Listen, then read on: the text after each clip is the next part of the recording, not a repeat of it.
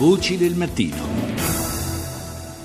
Alle 6.40 minuti di nuovo buongiorno da Paolo Salerno per questa seconda parte di Voci del Mattino che apriamo con eh, una notizia relativa a un'iniziativa che riguarda 7.000 giovani, ben 7.000 giovani impegnati nel meeting nazionale delle scuole per la pace, un'iniziativa eh, che si svolge tra oggi e domani. Di che cosa si tratta più nel dettaglio eh, ci, ci dice Flavio Lotti che è coordinatore di questo meeting. Buongiorno Lotti.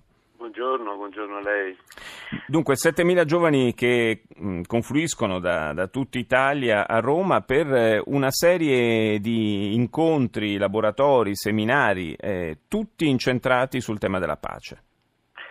Beh sì, è, è una giornata di scuola un po' particolare eh, fatta fuori dei confini, dei perimetri, dei perimetri delle aule eh, della scuola tradizionale. È una, scuola, è una giornata di scuola in cui gli studenti e gli insegnanti restituiscono alla società e alle istituzioni italiane e domani mattina anche incontreremo Papa Francesco eh, il lavoro importantissimo che viene fatto in tante scuole eh, per cercare di educare i nostri giovani alla pace e alla cittadinanza, insomma, per dare a loro gli strumenti per eh, capire in che mondo stanno crescendo e cercare di diventare consapevoli costruttori di giustizia e di pace.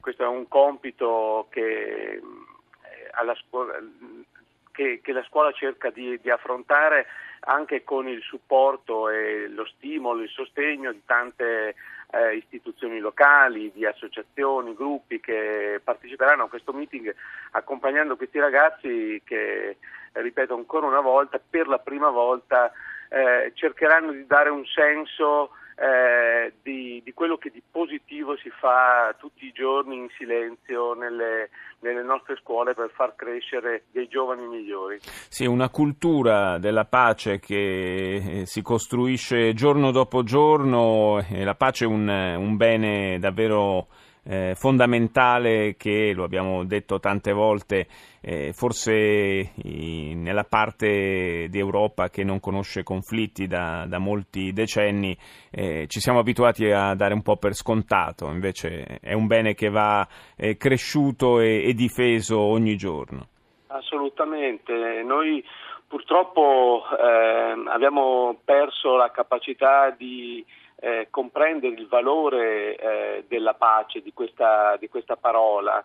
E, rischiamo sempre di occuparcene un po' come facciamo eh, quando apriamo il rubinetto e esce un, un'acqua imbevibile oppure camminando per strada non riusciamo a respirare. No?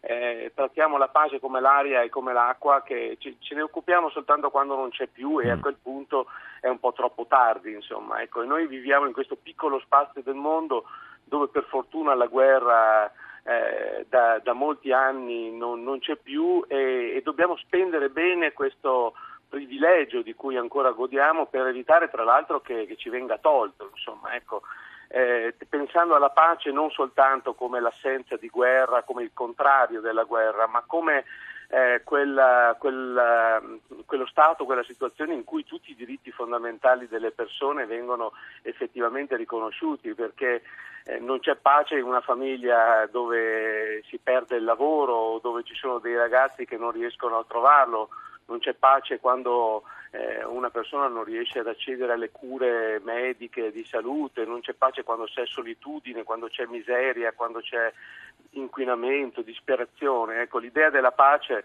sulla quale noi stiamo lavorando è un'idea positiva, è un'idea che impegna eh, tutte le persone, ecco, eh, è, è, quel, è quell'idea che ci deve portare oggi ad investire sui giovani per cercare di costruire davvero insieme una, una società che non, non, ci verrà regalata da, da nessuno. Ecco, certo. vogliamo, e che non sia soltanto una, una, pace frutto della mancanza di guerra, ma eh, frutto anche di una diminuzione della conflittualità interna alla società, perché anche quella è una... Assolutamente, della conflittualità, della violenza.